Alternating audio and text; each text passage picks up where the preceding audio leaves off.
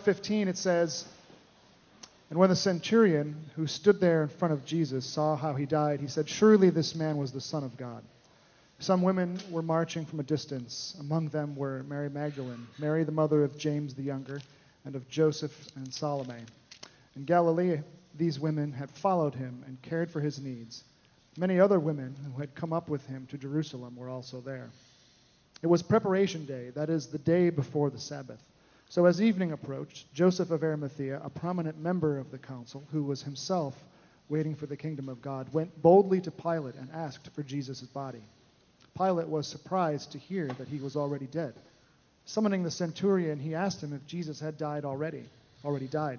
And when he learned from the centurion that it was so, he gave the body to Joseph. So Joseph bought some linen cloth, took down the body, wrapped it in the linen, and placed it in a tomb cut out of the rock. Then he rolled a stone against the entrance of the tomb. Mary Magdalene and Mary the mother of Joseph saw where he was laid. This is the word of the Lord. Thank you, Kevin. We have been working our way through the Gospel of Mark um, based on Peter's testimony about what he witnessed following Jesus uh, around Galilee and to Jerusalem. We've seen how Jesus gathered together disciples, taught them, and formed them into the apostles. He led them to Jerusalem. In Jerusalem, Jesus was betrayed by Judas, one of the disciples, in the Garden of Gethsemane. And there he's arrested. He's taken before the council of Jerusalem and condemned. He's taken to Pilate, who condemns him under Roman law. He's scourged, that is, whipped. He is crucified. And we saw last Sunday that on the cross he died. And last Sunday we ended with this verse. And when the centurion who stood there in front of Jesus saw how he died, he said, Surely this man was the Son of God. The centurion was a Roman officer. He would have overseen many crucifixions, he would have seen many men die. There was something about the way that Jesus died that was distinctive, that made the centurion recognize that something extraordinary had happened. Jesus didn't die exhausted, he didn't die um, unconscious as most people who were crucified would have. He died strong. He cried out loudly as he died. We don't know exactly what the centurion saw, but it was incredible. And he, the centurion, was the first one to recognize that this truly was the Son of God. Verse 40. Some women were watching from a distance. Among them were Mary Magdalena, Mary the mother of James the younger, and of Joseph, and Salome. Some women were watching. They're not just random women. Notice they're all named. And it's striking. if you've been going through the gospel uh, with me, these women just pop out of nowhere. Mark has not mentioned them at all, the entire gospel. Here we are in the 15th chapter. It's going to end in chapter 16. And out of nowhere, suddenly, we have a cast of watching women. If you had read the gospel up to this point, you would be forgiven for believing that the Jesus movement was just men, an all male cast of followers who'd gone to Jerusalem with him. But starting here and through into uh, chapter 16, which we're going to look, uh, look at on Easter Sunday, it's all about women. The disciples have run away, they've abandoned Jesus. Only the women remain at this climactic point in the gospel. Clearly, the Gospel of Mark wants us to pay attention to the women who followed Jesus. So, um, this sermon is going to be about women. And don't worry, it's not all bad but let's look at it from the perspective of these women who've suddenly appeared. Verse 41. In Galilee, these women had followed him and cared for his needs. Many other women who had come up with him to, to Jerusalem were also there. Many other women. this was not just a, uh, 12 disciples following Jesus. There are six named women and many other women in addition to that. We learn from Luke's gospel that these women helped to support Jesus and his disciples out of their own means, out of their own wealth. This is remarkable given the time and the place. Who are these women? Why are these women there? You have to remember that this was a genuine patriarchy. You know, there's much talk about patriarchy in society today. But the world in the first century, Israel in particular, it was a genuine patriarchy. The daily prayers, that is, every day, Jewish men would pray this prayer. It included, Praise be God that he has not created me a woman. That was the view of the men at that time. A woman's place was considered to be in the home. Philo, a Jewish writer of the time, taught that women should never leave the home except to go to synagogue. Men were not allowed to acknowledge or talk to women in public, even their own family, even their own wives. At the temple, men and women were segregated. Women were restricted to the outer court. They were not permitted to read out loud. They were not to bear, allowed to bear witness in religious courts. They were not allowed to study sacred scripture. Rabbi Eliezer, who wrote in the first century, uh, the time of Jesus, said, Rather should the word of the Torah be burned than entrusted to a woman. So women did not have high status. They were not valued. They had very few rights. Typically, they belonged to either their fathers or their husbands. If they became widows, they had to, along with brothers, go outside. They weren't allowed to have property unless there was no other family member to inherit it. They could be divorced by their husbands simply saying a word. They were not allowed to divorce their husbands. To be a woman in that time and place was not a great thing to be, it was to be suffering. But Jesus treated women differently, and his movement treated women differently.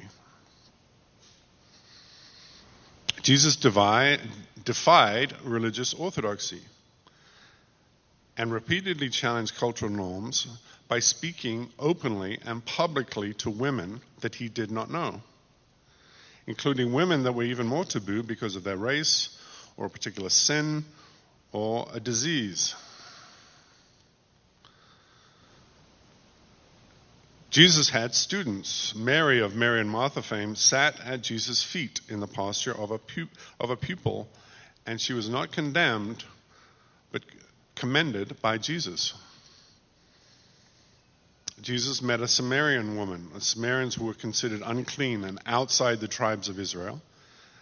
And yet at the well, Jesus spoke to a Samaritan woman and taught her about himself and about Scripture. We read in the Gospel of John that she went back to her village and that those who listened to her talk about Jesus became Christians. That is a remarkable thing to have happened in that time and place. In fact, so remarkable that uh, John Paul II said this This is an event without precedent that a woman, and what is more, a sinful woman, a Samaritan, Samaritan, would become a disciple of Christ. Indeed, once taught, she proclaims Christ to the inhabitants of Samaria, so that they too receive him with faith. This is an unprecedented event if one remembers the usual way women were treated by those who were teachers in Israel. Jesus is the first recorded teacher to have female students in Israel. Jesus talked to and touched and healed many women. The Samaritan woman alone at the well, the woman who had a flow of blood, uh, a woman who is uh, in menstruation was considered ceremonially unclean. Any body or thing or place that she touched would have been considered unclean, that is, unholy. And yet Jesus commended her for touching him, and she was healed. The sinful woman, we don't know who she is. She might have been Mary Magdalene, who anoints Jesus with nard, with oil, dries his feet with her hair. It was considered outrageous that Jesus would let her touch him, and yet he commends her and he forgives her and points to her as an example of faith. The woman condemned for adultery, Jesus is the only one who stands up for her when she's going to be stoned. Jesus not only talked and touched and healed many women, he traveled with them, women who were not part of his family. As you've seen, women supported Jesus and his disciples out of their own means. That means that there were women, either widows or women who were independently wealthy somehow, who left their families, their towns, their tribes, who were independent of fathers and husbands, and traveled, left, gave up their comfort and traveled with Jesus and supported his ministry through the rough conditions of walking around Galilee and going to Jerusalem.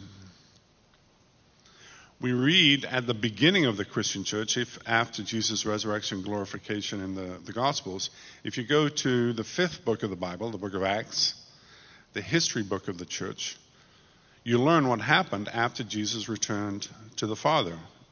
We read this. The apostles returned to Jerusalem. That is, they've returned to the city after they've watched Jesus ascend to heaven. The apostles returned to Jerusalem from the hill called Mount of Olives, a Sabbath day walk from the city. When they arrived, they went upstairs to the room where they were staying. Those present were Peter, John, James, Andrew, Philip, Thomas, Bartholomew, and Matthew, James, son of Alphaeus, and Simon the Zealot, and Judas, the son of James. They all joined together constantly in prayer, along with the women and Mary, the mother of Jesus. The women who followed Jesus were there at the creation of the Christian church they prayed together with the apostles for the creation of the Christian church. Jesus valued women, and in turn, these women loved Jesus. Nobody in their culture, their religion, their tribe, their families, their men had ever treated them with the respect and dignity that Jesus did. And they responded to that. There's one guy who shows up, verse 42. It was preparation day, that is the day before Sabbath. So as evening approached, Joseph of Arimathea, a prominent member of the council, who was himself waiting for the kingdom of God, went boldly to Pilate and asked for Jesus' body. The twelve apostles who followed Jesus to Jerusalem ran away from him they abandoned him when he was arrested and when he was crucified. The only one who stayed are the women who watch and Joseph of Arimathea, who we learn in the Gospel of John. He's part of the council, that is the ruling body of Jerusalem, with the highest authority in Israel. He would have been a wealthy man. He's also a disciple of Jesus, but secretly, because he would have lost his position. He's bold because going to Pilate, the Roman administrator, connects him with this condemned man, Jesus, a rebel condemned to death. And by associating himself with this man, Jesus, he's risking his position and he's risking everything. So this was a very bold thing for Joseph to do. Pilate was surprised to hear that he was already dead. Summoning the centurion, he asked him if Jesus had already died. When he learned from the centurion that it was so, he gave the body to Joseph. Pilate was surprised because some people crucified could linger uh, catatonic, unconscious on the cross for days. And in fact, many people who were put on the cross were not buried, they were just left to be scavenged by animals. But that was not true of Jesus. Jesus decided to die. He died strong, as we saw last week. And his body is redeemed by Joseph. So Joseph brought some linen cloth, took down the body, wrapped it in the linen, in the linen, and placed it in a tomb cut out of rock. Then he rolled a stone against the entrance of the tomb. Although on the cross he died a criminal in shame and ignominy, Jesus was buried in a rock tomb. That would have been a noble tomb. He died honorably according to Jewish ritual and custom. And there's one detail that um, Mark doesn't record, but I'm going to show you I think is important. John says, at the place where Jesus was crucified, there was a garden, and in the garden, a new tomb in which no one had ever been laid. That was where Jesus' body was put. And the stone is rolled across the entrance to prevent scavenging animals, to pre- prevent intruders. Verse 47. Mary Magdalene and Mary, the mother of Joseph, Joseph, saw where he was laid. Women again. In fact, from this point on, and through into chapter 16, Jesus' resurrection, his appearance to Mary, Mary bringing the news to the apostles, the story is all about women from this point on. What does that mean? Well, we've seen the honor and respect that Jesus gave to women in an age that did not respect them, did not accord them the dignity that, it, that the culture afforded to man. We've seen that women were significant followers of Jesus, making up perhaps the bulk of his followers, certainly following and supporting him financially as he traveled from Galilee down to Jerusalem. But is there anything else we can say about women at this point? So I'm going to say something now, which is sort of a theory. I'm musing. I've been trying to figure out this passage all week. Um, I'm not going to tell you absolutely that what I'm about to say is true. It's just an idea to keep in your head, okay? Just a theological daydream. Daydream's the wrong word. Speculation. Why Mary Magdalene? She's in all the Gospels. She's referred to repeatedly more than many of the disciples and apostles.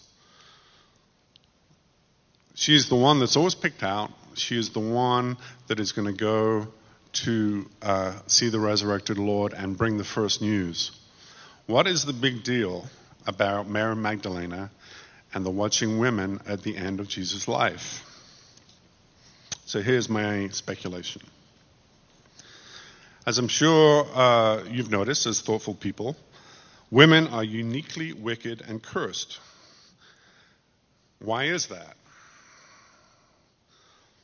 Well, in the Bible, the first book of the Bible, the book of Genesis, the book of beginnings, we read in Genesis 3 a story about the fall of human beings, the fall of men and women. And it's all Eve's fault, the first woman. She is the one who first listens to the serpent, the lie of the serpent. She repeats that lie to Adam, corrupts him. She's the first to eat of the forbidden fruit, and she is the one that gives that fruit to Adam. And the result? This is Genesis 3:16. Your pains in childbearing will be very severe. With painful labor, you will give birth to children. Your desire will be for your husband, and he will rule over you. Under the curse of sin, Eve not only came under the bondage of sin in a general sense, like all human beings, but was placed at a unique disadvantage in her relationship with Adam. God told her that her husband would rule over her. She would know pain, heartache, and subjection. She would lose her voice. It would seem here, as we come to the climax of the Gospel of Mark, that women, particularly Mary Magdalena, is given back her voice, her autonomy, and agency. Think of the parallels between Mark, uh, in fact, all the Gospels as they climax, they all talk about this, and Genesis. Genesis talks about Adam and Eve in a garden. We see here that Jesus' tomb was in a garden. The Garden of Eden was guarded by an angel, a cherubim, who guards the way and prevents Adam and Eve from returning to the garden. When Mary goes to the tomb, we'll see this on Easter Sunday, there is an angel, but not with a blazing sword. He welcomes her, he greets her, he shows her the empty tomb.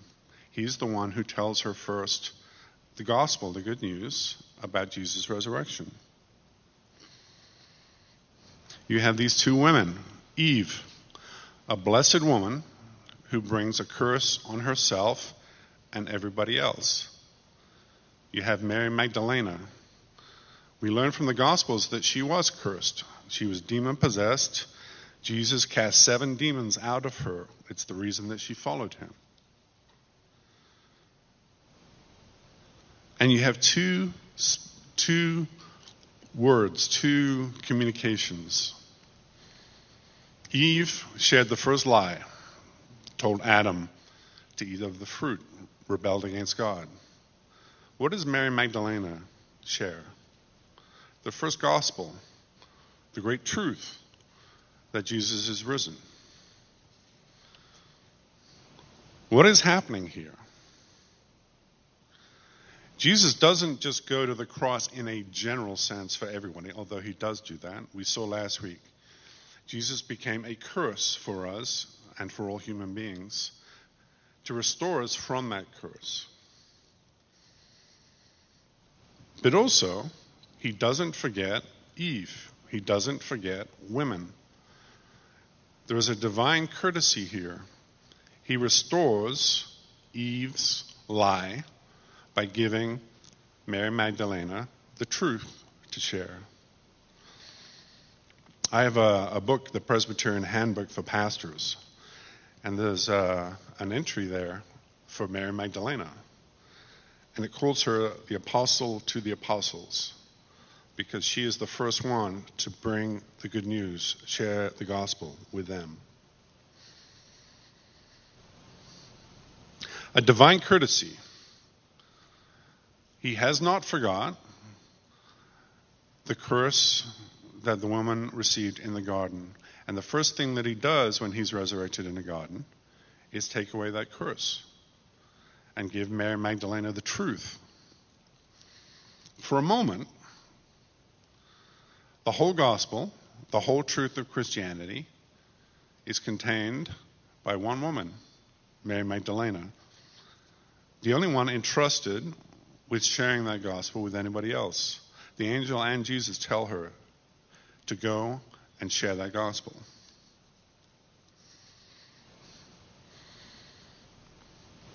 There is a divine courtesy and attention in God's grace towards us. At that climactic moment, he did not forget Eve, he did not forget Mary Magdalena. Whatever the sin that contaminates your life, whatever the lie that steals your joy and happiness, it might feel like you are uniquely cursed.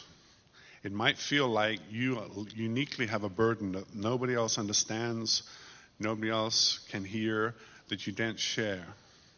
But God knows. And He does not forget, and He does restore. He knows exactly what's going on in your life. Nothing in God's economy is forgotten. His redemption is absolute and universal and includes every single one of us and every single part of us. Nothing is ever forgotten. Nothing is ever overlooked or ignored. Nothing is too small.